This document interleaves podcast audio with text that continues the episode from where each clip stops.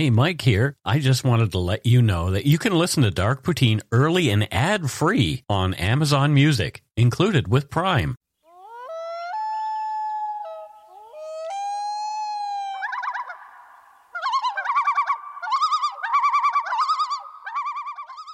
Welcome back to Dark Poutine. Matthew's drinking. Uh, I'm Mike Brown, and uh, I'm drinking a coffee with like a little illustration of the Queen on it, and Mike was like, "Is that Snoop Dogg?" I thought it was Snoop Dogg. It like it's really funny. I think you've been doing too much of what Snoop Dogg used to be doing. He recently said he's not smoking pot anymore. Well, no, I haven't smoked pot in over 30 years. So okay, then it's it's just your eyesight. It's probably just my eyesight or my brain. It could be my brain. So, how are you, Matthew? Ten out of ten. How are you, Michael? I am not too shabby, thank you. Excellent. This is a wild story we're doing today. Yeah, let's get into it. The views, information, and opinions expressed during the Dark Poutine podcast are solely those of the producer and do not necessarily represent those of Curiouscast, its affiliate Global News, nor its parent company, Corus Entertainment. Dark Poutine is not for the faint of heart or squeamish. Our content is often intense, and some listeners may find it disturbing. We are not experts on the topics we present, nor are we journalists. We are ordinary Canadian schmucks chatting about crime and the dark side of history. Let's get to it. Put on your toque, grab yourself a double double and a Nanaimo bar. It's time to scarf down some dark poutine. You are responsible for obtaining and maintaining at your own cost all equipment needed to listen to Dark Poutine. Dark poutine can be addictive. Side effects may include, but not be limited to, pausing and questioning the system, elevated heart rate, pondering humanity, odd looks from colleagues as you laugh out loud at work, family members not into true crime worrying about you. Positive side effects may include some perspectives and opinions that you disagree with, as well as some wokeness and empathy. If you don't think dark poutine is for you, consult your doctor immediately.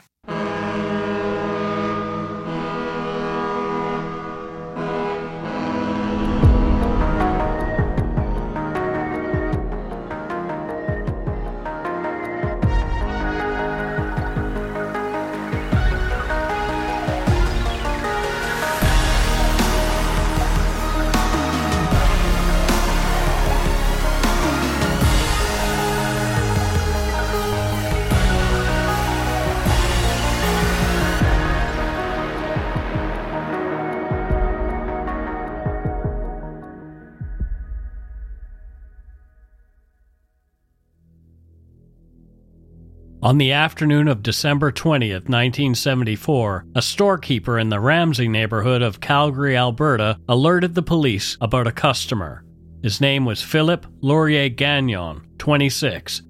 He'd become aggressive after being denied the sale of airplane glue. The individual fled, and police pursued him to his residence two blocks away. When officers approached the suspect's home and entered, they were met with gunfire. Additional police, more than 130 officers, arrived to find the suspect armed with two automatic rifles in the converted garage. Gagnon refused to come out. A shootout ensued, resulting in the death of Detective Boyd Davidson, 43, from a gunshot wound to the neck. Six other officers were wounded by gunfire, and several others were injured. After a military armored car arrived, police gained the upper hand, smashed into the house, and dislodged a gunman from his hideout. Gagnon, who had two rape convictions and a history of assault as well as a record of mental illness and drug abuse, also died at the scene in a hail of bullets as he charged at the officers, firing. Detective Davidson, a 23 year veteran of the police force and a key figure in establishing the combined police and fire arson squad, left behind a wife and five children. His death and what was learned from the events led to the creation of the Calgary Police Services Tactical Team and changes to policing nationwide. This is Dark Poutine episode 295 The Black Friday Siege, the murder of Detective Boyd Davidson. Thank you to Yumberyard member Trish Tipkowski for suggesting this case. The minute I started reading about it, I was like, what in the heck? Black Friday typically refers to the day following Thanksgiving Day in the United States, which is celebrated on the fourth Thursday of November. Traditionally, Black Friday marks the beginning of the Christmas shopping season in the United States. And the term is also leaked across the border here, as do those Black Friday deals. So Hey, how about a little bit of word wanderlust with Matthew now? Mike? Sure, sure. I know. I know you're thinking about uh, per- pursuing that in a way. So Black Friday, really interesting. The first recorded use of the term Black Friday had nothing to do with shopping at all. It was uh, the description given by newspapers for the crash of the US gold market back in 1869 hmm when two chancers tried to buy up as much of the country's gold as they could to drive up the prices. And when the plot was uncovered, the market crashed and bankrupted like everybody. sounds like something that would happen today. it's true, isn't it? The second use uh, was actually from a journal called, sounds like a good read, Factory Management and Maintenance. Uh, I just fell asleep during that. a vigorous read. Oh my! In 1951, uh, the term was used in that magazine um, to refer to the practice of workers calling in sick on the day after American Thanksgiving so they could have a four day weekend. I, I kind of like, yeah, I kind of like that one, right? Yeah. One of the most common things that people think what it means is that if you're a retailer and you're you're in the red for the most of the year, and if you're not in the black by the end of Thanksgiving weekend, you're not gonna you're not gonna make it. Oh wow. But the real history in terms of shopping was back in the 50s, police in Philadelphia used the term to describe the chaos that ensued on the day after Thanksgiving when hordes of suburban shoppers and tourists came into the city for a big Army Navy football game. Yep. So the Philly cops weren't allowed to take the day off. They, they had extra long shifts and they had, you know, their shoplifters taking advantage of the bedlam and, and the cops called it Black Friday. So that's a little bit of a history of, of the term Black Friday. Well, there we go. So let's get back to this story. the, the first officer assigned to what should have been a routine call that day was Constable Harvey Gregorash.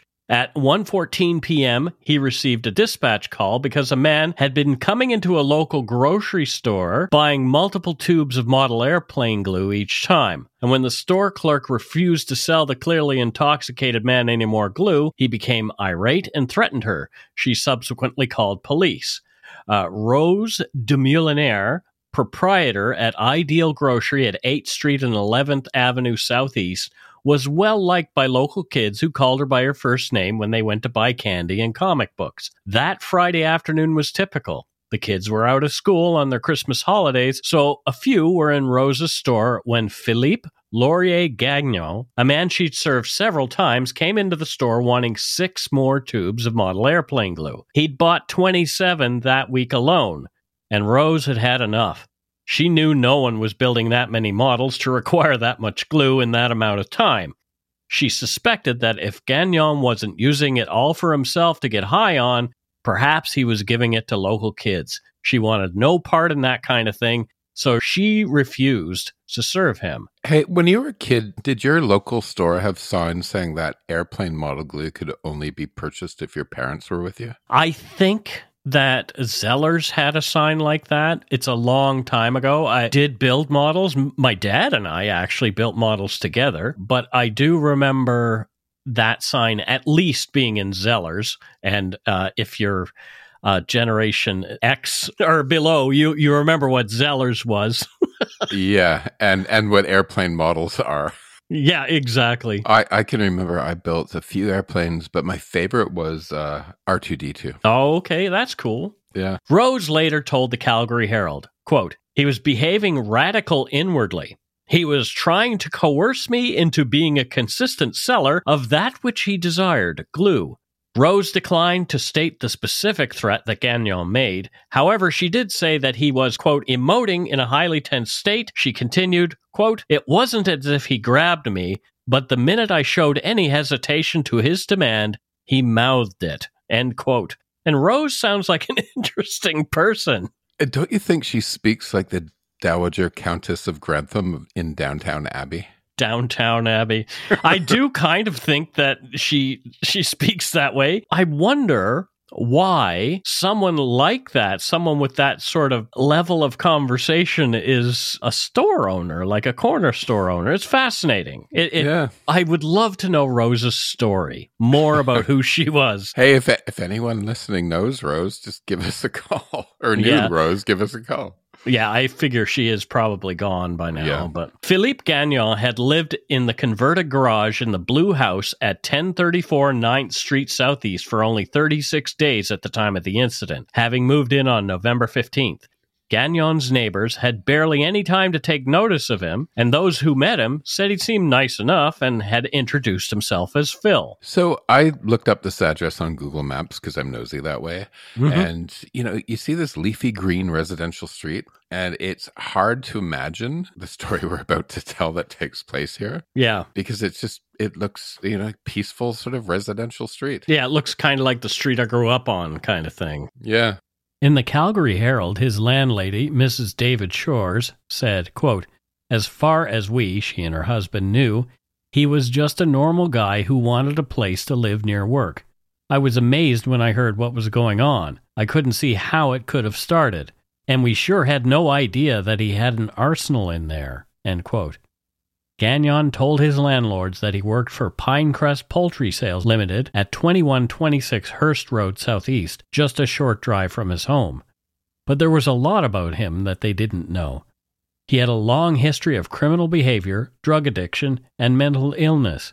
According to the Calgary Herald, quote, records from the Alberta Hospital Edmonton indicate that Gagnon was involuntarily admitted to the psychiatric facility on two occasions once in 1967 and again in 1971, following the authorization by doctors. His admissions were short lived, lasting only two days in 67 and a week in 1971. The specific reasons for these admissions were not disclosed by the hospital's admissions office. According to an article by Mike D'Amour of the Western Standard, born in 1948, Gagnon was raised on a farm near Edmonton and was estranged from his family in his late teens. He hated being told what to do and when to do it and dropped out of school early. At 20, Gagnon had his first significant encounter with the law, arrested for creating a public disturbance. By 23, he had escalated to more severe crimes, earning a three year prison sentence for two rape charges and one assault. In prison, he was identified as harboring intense hostility toward authorities and potentially being a sociopath, according to a prison psychologist. Despite traits that might align him with other prisoners, Gagnon's status as a convicted sex offender made his prison life difficult.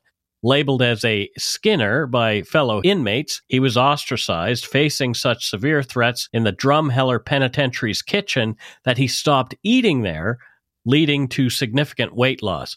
Guys were spitting in his food or threatening him, etc.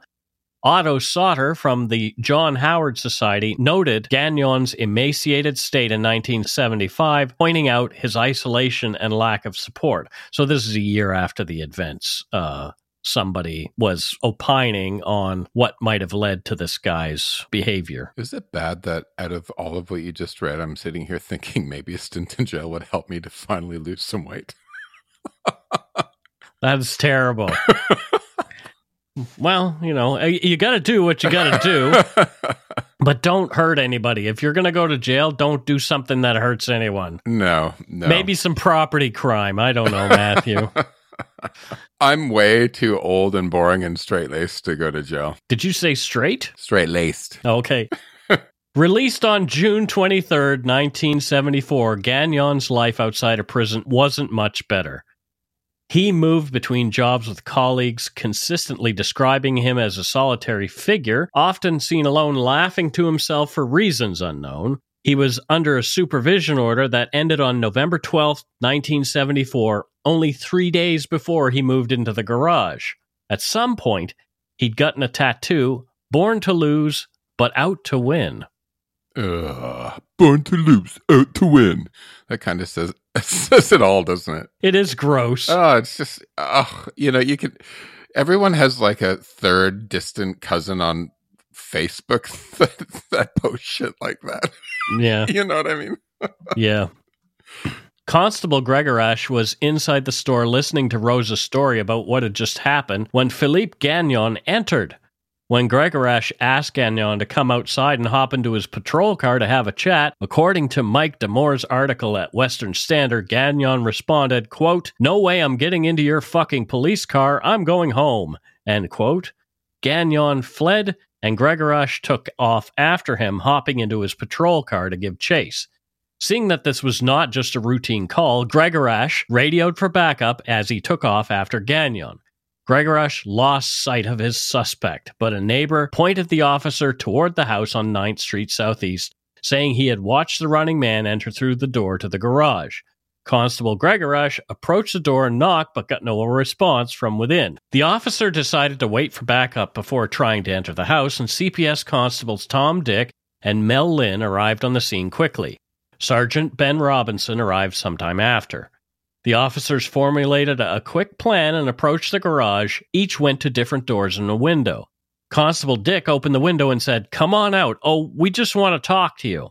And Gagnon screamed back, I'm not coming out. You come in and get me.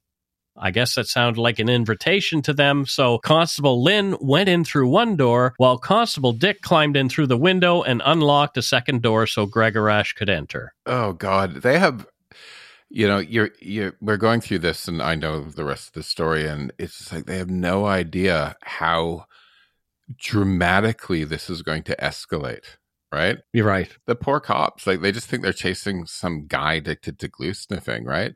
Right. No clue what's about to happen. So inside they split up and looked around in the darkened suite for their suspect Constable Lynn was the first officer to encounter Gagnon, who was inhaling glue from a bag while holding a rifle, a 22 caliber. Gagnon aimed the rifle at Lynn, pulled the trigger, but it misfired. Lynn alerted the others that their suspect had a gun and took cover. Gagnon then aimed at Constable Dick, but again the rifle misfired. Dick fired four shots at Gagnon and hid behind a fridge while Gregorash took cover behind a table. All those shots missed. Gregorash called out to dispatch via his walkie talkie to let them know that their suspect was armed with a rifle and firing at them. As Gregorash yelled, We just want to talk, Gagnon shot again, hitting the table and injuring Gregorash as the bullet ricocheted and grazed his temple. In a documentary about the events on Calgary Police's YouTube channel, geared at young people, YouthLink YYC, Gregorash recounted his shooting. Quote, all of a sudden I could see him. He's got the rifle at me. You know, it was hard to explain, but you didn't hear the bang, uh, didn't hear nothing. All you could see was a puff of smoke. End quote. Last week I was reading an article about how time seems to slow down when you're in danger. Mm-hmm. Yep. And it was fascinating. Uh, I'd, I'd never actually re- read up on it before. So it is essentially this sort of an increased attention to time makes it mm-hmm. pass more slowly. So when you're in danger and your brain is aroused, it it actually begins to increase its rate of neural pulses. Okay. So that you see things more slowly. Interesting. In order for you to be able to respond to it, it's fascinating stuff. And maybe that's what was happening with him. Like the idea of, you know, he, he didn't hear the bang, but I just picture the smoke slowly going from the gun. You know what I mean? Yeah, it's weird. Yeah. Knowing they were outgunned by a man who was clearly willing to fire on them, the officers quickly realized escape was their best hope for survival. Dick yelled, Get the hell out, and the three cops made their way out of the garage.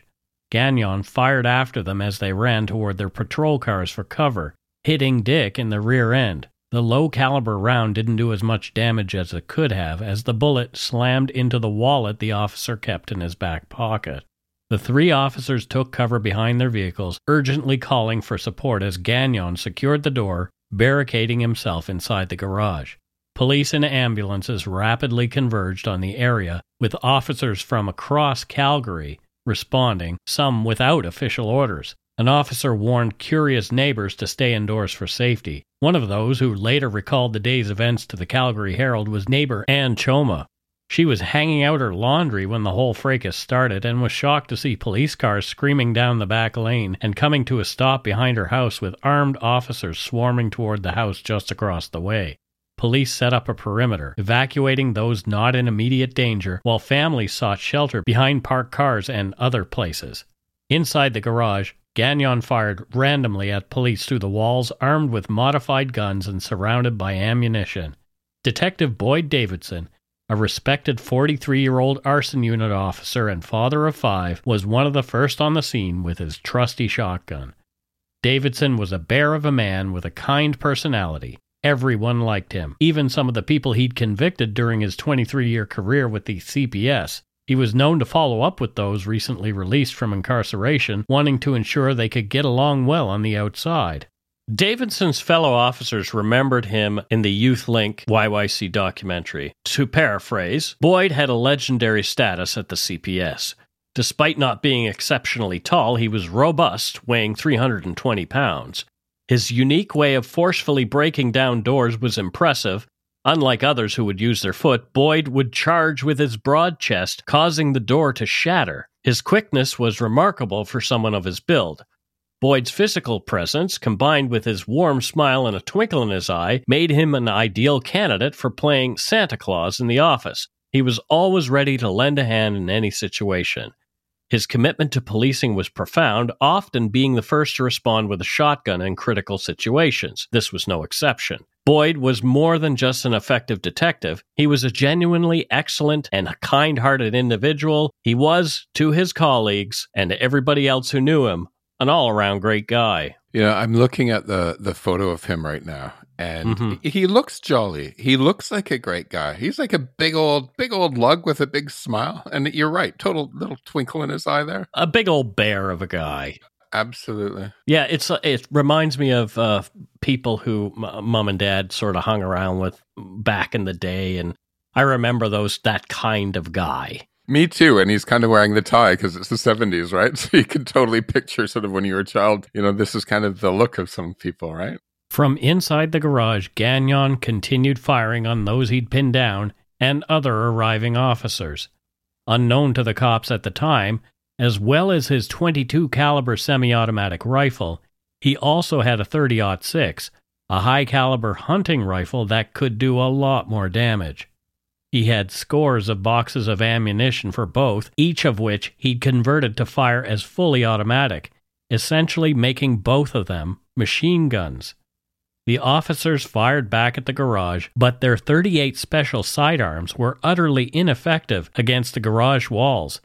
Detective Davidson joined the other officers in returning fire, intermittently popping up from his position behind a patrol car and firing his shotgun toward the building. The decision was made to introduce tear gas into the garage, hoping it would daze or, better yet, dislodge Gagnon from his hiding place. Detective Davidson volunteered to shoot the glass out of the windows with buckshot from his shotgun to give better access to the gas grenades. He set about doing so and was successful, but only seconds after taking shelter behind a nearby structure, a high caliber round smashed through the structure and into Boyd Davidson's throat, wounding him fatally. As medical assistance was provided to their downed comrade, now even more determined, the other CPS officers ineffectually poured round after round into the garage. Tear gas went in, also seeming to have no effect. It didn't make sense.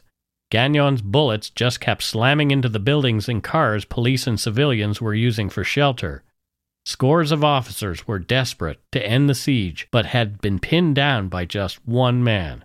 The officers on scene called dispatch for more firepower and begged for more ammunition as they ran low. More after a quick break. Hey, Dark Poutine listeners, Mike here. Are you ready to dive deep into the mysteries of the supernatural? Join me and award winning paranormal researcher Morgan Knudsen as we dissect chilling phenomena on supernatural circumstances. From spine tingling hauntings to creepy cryptids and other paranormal subjects, we'll be your guides on this extraordinary journey. We're in season two right now, so there are plenty of episodes for you to catch up on. Buckle up and explore the unknown with us and numerous expert guests. Download Supernatural Circumstances wherever you podcast.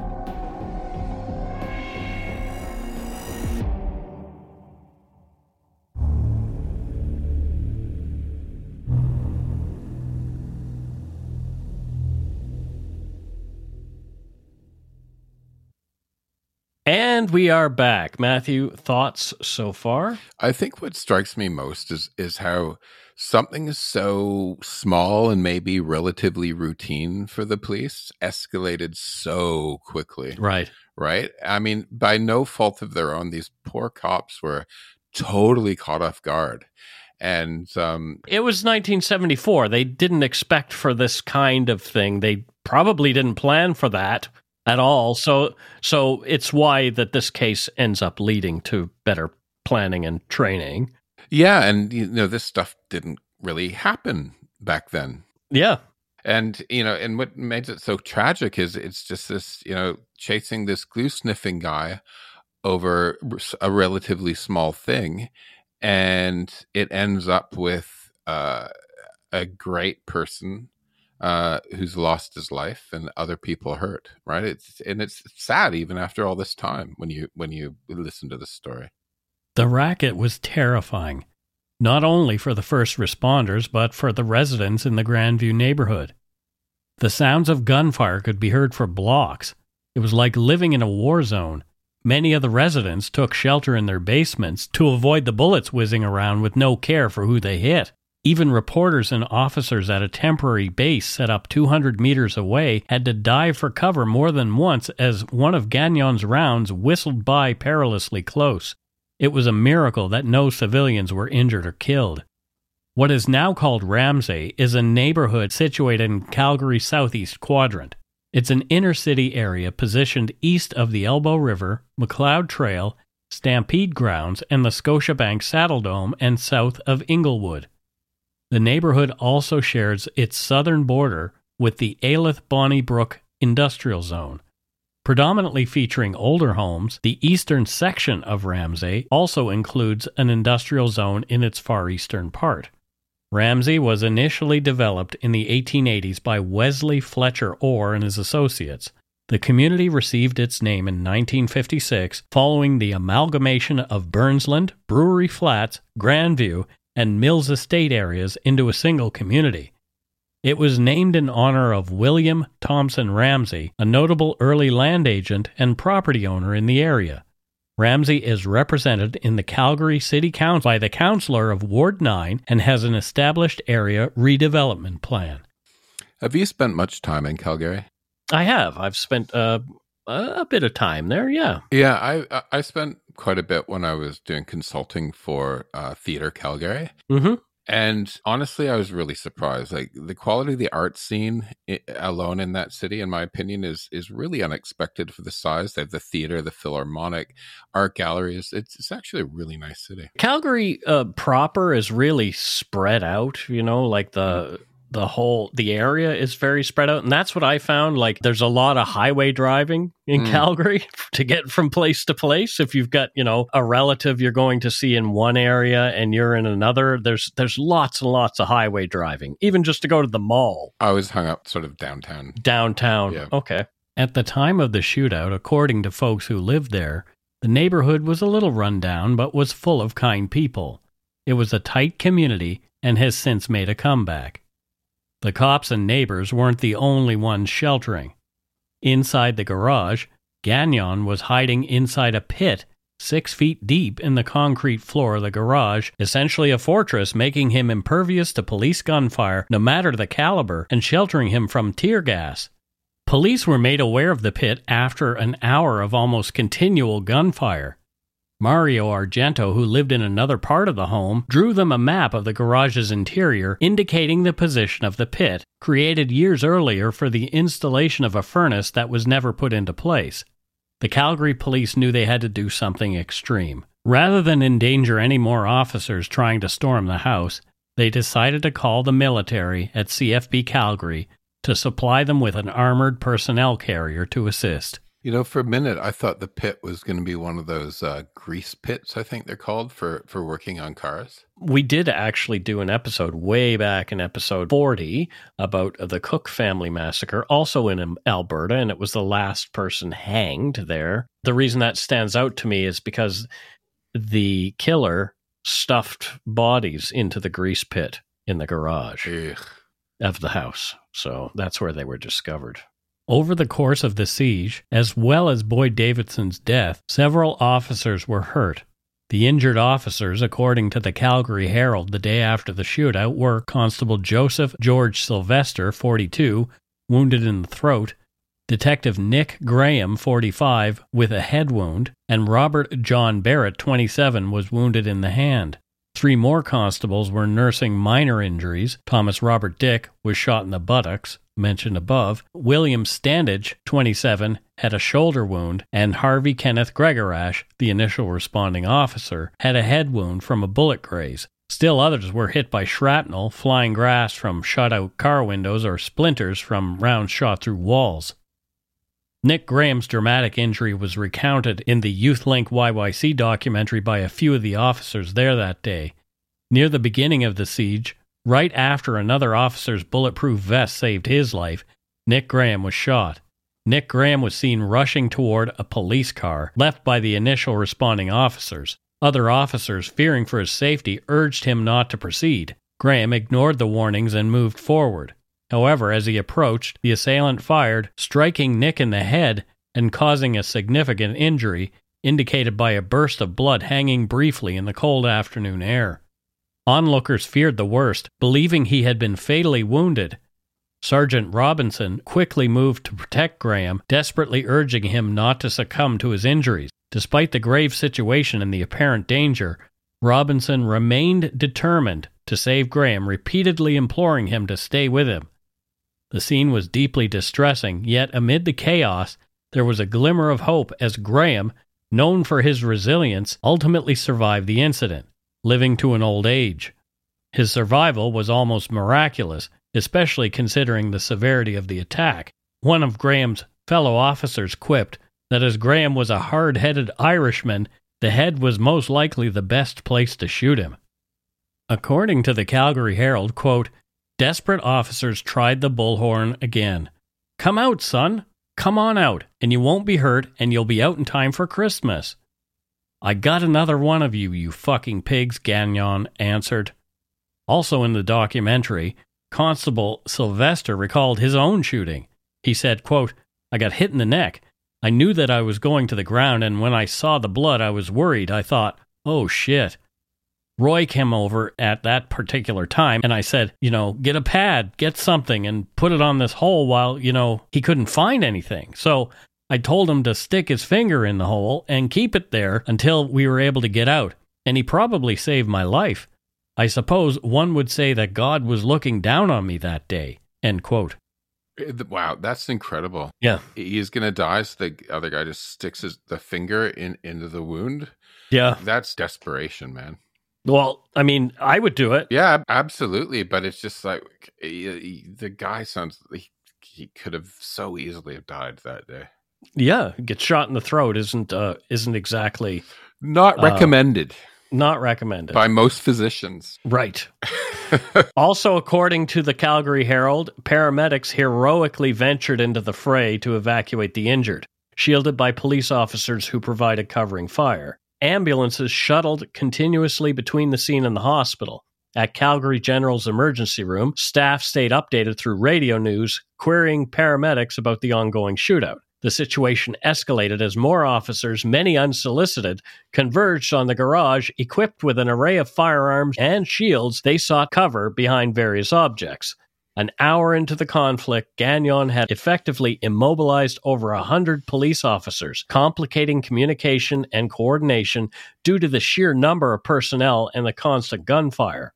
Calgary residents were shocked to see a gaggle of police cars escorting a Canadian Forces armored personnel carrier through the city streets that afternoon.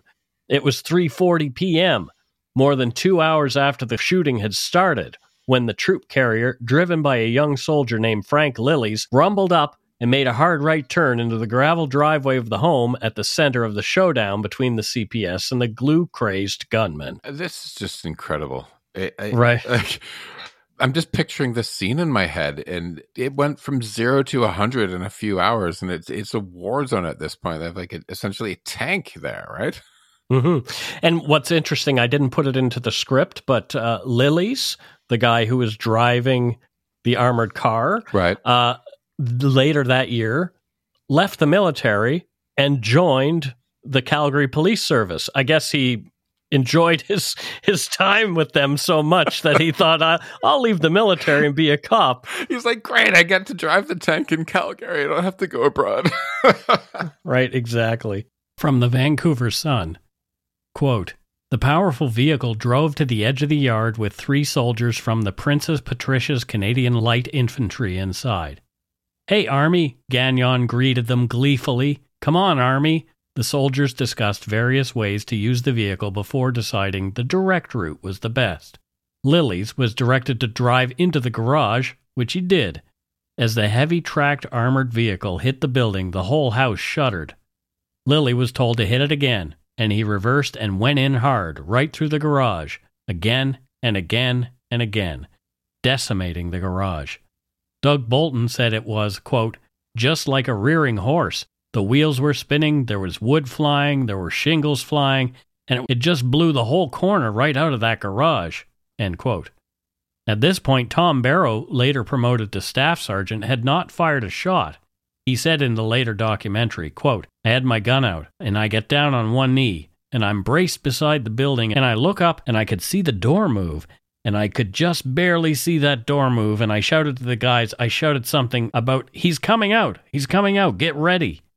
End quote. When Philippe Gagnon exited the garage, he was still armed with a rifle in each of his hands, firing toward the waiting officers. Doug Bolton let loose with a shotgun blast, hitting Gagnon. Other officers opened fire at the same time. Tom Barrow recalled, quote, It just stood the man right up straight, and he froze in midair for a second, and I was able to squeeze gently, squeeze one shot off. And you know, my emotions were unbelievable. I was flat. There was no feeling, there was no fear, there was no nerves, I was just flat. End quote. Philippe Gagnon was shot 23 times by various officers' firearms. He died almost instantly. When the smoke cleared, it was determined that 98 officers had fired more than 500 rounds into the garage. All the officers who were not too severely injured, including Gregorash, returned to work the next day. Jim Bergen likened his fellow officers to John Wayne, they were stoic, and no one talked about what happened in Ramsay five days before Christmas in 1974 after that. The city mourned with Boyd Davidson's family. More than 200 first responders from all over Canada were at his funeral despite the biggest family holiday of the year. Many considered supporting a fallen comrade's family a top priority. Most law enforcement families understood this. A commission was struck to investigate the failures at the shootout, which more than a few officers thought was a shit show from the word go. Calls for improvements to the CPS's training and response to dangerous calls were implemented. Soon after, the code for a call involving firearms was, was now called Code 300, and specific training, equipment, and expectations around those calls were created and implemented, including creating the CPS tactical team. Today, CPS boasts one of the country's most highly trained and respected tactical units. According to their website, the Calgary Police Services Tactical Unit is a highly specialized team that responds to high risk incidents, particularly those involving weapons or situations beyond the scope of standard patrol response. Like SWAT teams and other police agencies, such as the RCMP's Emergency Response Team and the Toronto Police Service's Emergency Task Force, the tactical unit performs equivalent functions. The unit is frequently deployed in various high risk scenarios, including weapon related incidents, executing search warrants, and supporting frontline patrol officers. Annually, they respond to approximately 1,000 calls for service. Their training covers a wide range of situations, including warrant execution, hostage rescue, high angle operations, explosive forced entry, and explosive disposal. The unit also cross trains with other agencies, including the FBI, the Canadian and American military, LAPD SWAT, and others to continually enhance their capabilities. You know, teams like this are, are good to have, but um, we don't want situations where they're needed. Right. Yeah. And it's like a thousand calls yearly. I guess there's a lot of uh, search warrants and those kind of things that are being executed. I can't imagine what what they're doing for a thousand calls. We'd be hearing a lot if it was this exciting. Well, there's that trend of swatting people. Oh gosh, yeah. Well, there is that. I don't think that happened here, though. I don't think they publicize it if it happens here. Being part of the tactical unit is both challenging and rewarding. New members undergo a rigorous six month basic tactical operations course covering over 40 specialty areas and are evaluated on their knowledge. After completing the BTOC, They are assigned to a team and undergo a six month probation during which they must attend a certain number of high risk calls and warrant executions. Completing this probationary period earns them an operator insignia and a unique number marking their place in the unit. Members must also commit to ongoing training and be available on call as needed. As we mentioned, a number of the officers involved that day told their story in the documentary on the Youth Link YYC YouTube channel. I highly recommend it. It made my eyes wet seeing and hearing these guys recall Detective Boyd and their feelings of that day, which still haunts some of them almost 50 years later. Tom Barrow candidly shared a moment with his wife in the immediate aftermath of the shootout. Tom said, quote, I saw my wife's car coming into the driveway. I can remember walking through the kitchen into the entryway and she come in and she looked at me, "You okay?" "Oh yeah, I'm okay. Not to worry. I'm okay." And she came up the stairs and I grabbed her and the two of us stood there and cried and cried and cried. We figured that was the end for us. End quote. So, so you sent me that link to the the doc last night. I've watched a bit of it, and yeah, you just said now you, you got a you got a little bit teary. So, what uh, what affected you? Well, what affected me was how it humanized these older gentlemen and you know like i said it's 50 years later and some of them are still haunted by what what went on that day and how yeah. horrific it was and and how scared they were and obviously tom barrow relates a bit of it you know, he's this yeah. tough, gruff cop in 1974, and he's crying on his stairwell with his wife. You know, yeah, it was a real candid moment, and they these guys were very honest, and it's just a fantastic documentary. If you don't watch it, you're missing out. So it'll be in the show notes. Since the death of Detective Boyd Davidson on December 20th, 1974, the Calgary Police Service has mourned the loss of several officers in the line of duty. The most recent was Sergeant Andrew Harnett, who was killed during a New Year's Eve traffic stop in 2020, marking him as the 12th officer to die while serving the CPS. Sergeant Harnett was dragged over 400 meters after stopping a car. The driver, who was 17 years old at the time, thus cannot be publicly identified, claimed during trial that he accelerated because he was frightened after seeing Harnett reaching for his gun. The prosecution had sought an adult sentence of 11 to 13 years, noting that the driver was only 11 days shy of turning 18 when the crime occurred. The defense had argued for a shorter sentence of seven and a half years minus time already served. The young man was subsequently sentenced to 12 years in prison with credit for time served. Harnett's death came after a series of tragic losses for the service. Constable Darren Beatty was critically injured in 2001 during a training exercise. In 2000, Constable John Petropoulos died after falling through a false ceiling while investigating a break in.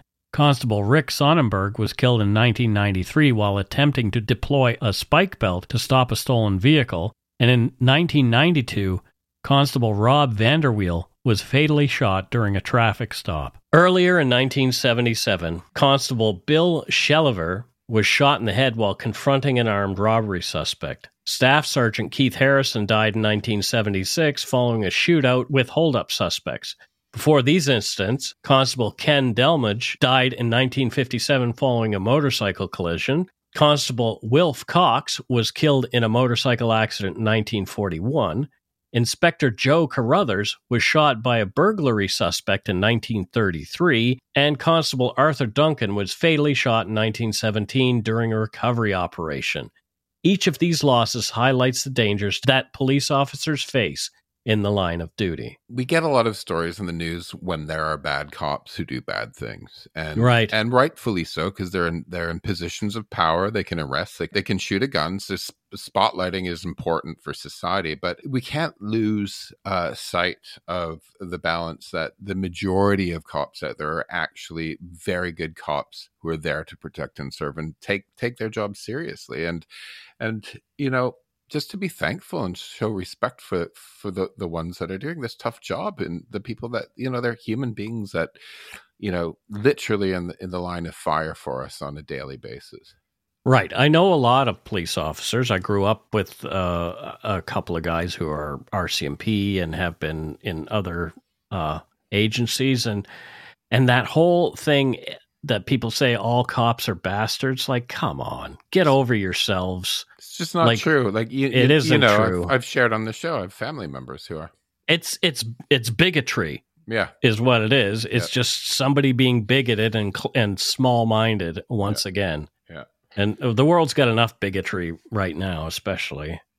But uh, yeah, it's it's Uh, yeah. Why don't we hear more stories of these folks? I mean, among other awards given to CPS officers, the Boyd Davidson Memorial Award award is presented in memory of the detective killed in the line of duty in 1974 recognizing an outstanding act of courage and heroism, and it was presented for the first time in 1998. So I don't know of anybody who's received that. So why isn't that reported? Why aren't there more reports about cops who've done good things are being recognized for it and that kind of thing? maybe uh, uh, you know, you know the old saying: "If it bleeds, it leads." Right. Well, maybe it did bleed. Maybe they did bleed to receive Yeah, this award. So, so therefore, it should lead, right? right, but it doesn't, Yeah. which is interesting. Hmm. And that's it for Dark Poutine episode 295 The Black Friday Siege, The Murder of Detective Boyd Davidson. So, thoughts? oh boy, that that was, was a that was a wild ride. that was a real wild ride. Yeah, I can't I, can't even begin to fathom. You you sent know? you sent the script to me last night. Yeah. And I was reading it on my phone while I was supposed to be watching a movie with with my husband, and I and he he kept on shushing me because I'm like, no way, wow. Yeah. Yep, it way it all way, happened. yeah.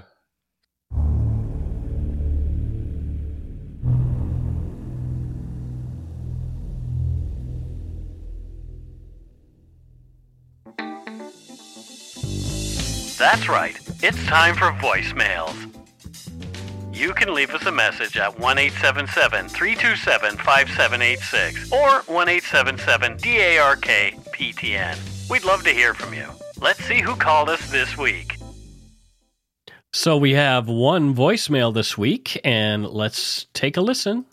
Hello. Uh, I'm just calling because you guys actually covered one of my extended family members in one of your episodes. It was the Niagara Falls episode, um, where he was one of the guys who jumped over but survived.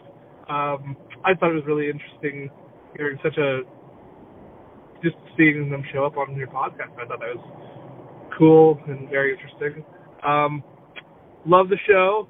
Love everything. Hope everyone's doing great. Uh, can't wait for the new episodes. Just got through all the Halloween ones. Those are fantastic. Love the cryptids. And uh, go take a big shit in your hat. Thank you. Well, he didn't name himself. He which, didn't. Which I would have loved because I would love to know who it was who ended up going over and, and lived to tell the tale. Call Uh, us call us back uh, and, and and tell us next week. Yeah, but what what do you think that person does for a living near Niagara Falls? Clearly, they're nearer. I at think least. I think he took his uh, aunt or uncle's um, lunacy seriously and Mm-hmm. and thought never again, and actually patrols uh, people to stop them from going over Niagara Falls. Well, that's probably a really good thing. He's kept it in the family, but just the just the other side, you know. Well, thank you for doing that. We appreciate your service. And we appreciate you listening and calling in. Yes, we definitely do. That's it for this week's voicemails. Again, you can leave us one at 1 877 327 5786 or 1 877 DARK PTN. We'd love to hear from you, even if it is just to say hi and to tell us to go shit in our hats. If you're stumped for what to chat with us about, a quick story is welcome. All righty. Uh, and we have uh, a patron this week and her name is Lisa Windsor. Lisa Windsor.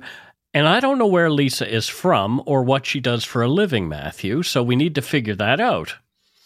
So Lisa uh, is actually named from of the from the city she's in. So uh, Windsor, Okay. Windsor, Win- Ontario. Windsor, Ontario, not Yeah. Windsor, Nova Scotia. no, and not not Windsor, UK. Okay. And uh, she does micro engraving on diamonds. So, Okay. so you know, you know, dear Alice, uh, this represents my eternal love. She does it, so you have you can, she's really small, so you can only see it with a magnifying glass. Or go shit in your hat. Yeah, or or a little. Could you imagine a diamond ring that has a little microscopic go shit in your hat on it? Really. Fantastic.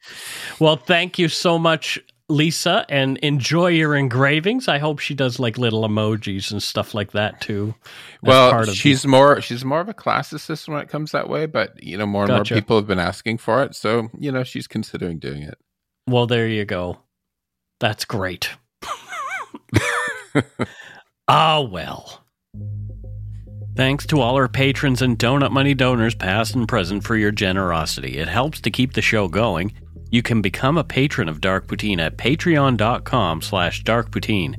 For a one-time donation, you can send us donut money via PayPal using our email address, darkpoutinepodcast at gmail.com. If you don't already subscribe to the show, it would mean a lot if you did. You can easily find Dark Poutine on Apple Podcasts, Spotify, or wherever you listen to your favorite shows. If you haven't gotten yours yet, my book, Murder, Madness, and Mayhem, is available to order via a link on the Dark Poutine website. And speaking of darkpoutine.com, please check it out for show notes and other cool stuff. We'd appreciate it if you took the time to give Dark Poutine a like or a follow on Facebook and Instagram. Most importantly, thank you for listening and tell your friends about us. Word of mouth is a powerful thing. So there you go. Yeah, do I why do I get you know, I just make that crap up most of the time with people's jobs. Like I'm I was sitting here while while we're listening to that going on the spot I came up with micro diamond engraver and I'm and I was trying to go through like my my the it, my in my head how I got to that. It's just very weird. Well, don't bother going through it in your head because, I mean, you know, your mind will blow up. That's how creativity works. You just do it. My yeah. my head is a dangerous neighborhood. I tend not to go in there. I might get mugged. Well, yeah, I can't go in there alone. Yeah. Someone's always always there after my milk money. That's it for this episode of Dark Poutine. Uh, so until next time, don't forget to be a good egg and not a bad apple. See y'all later. Bye.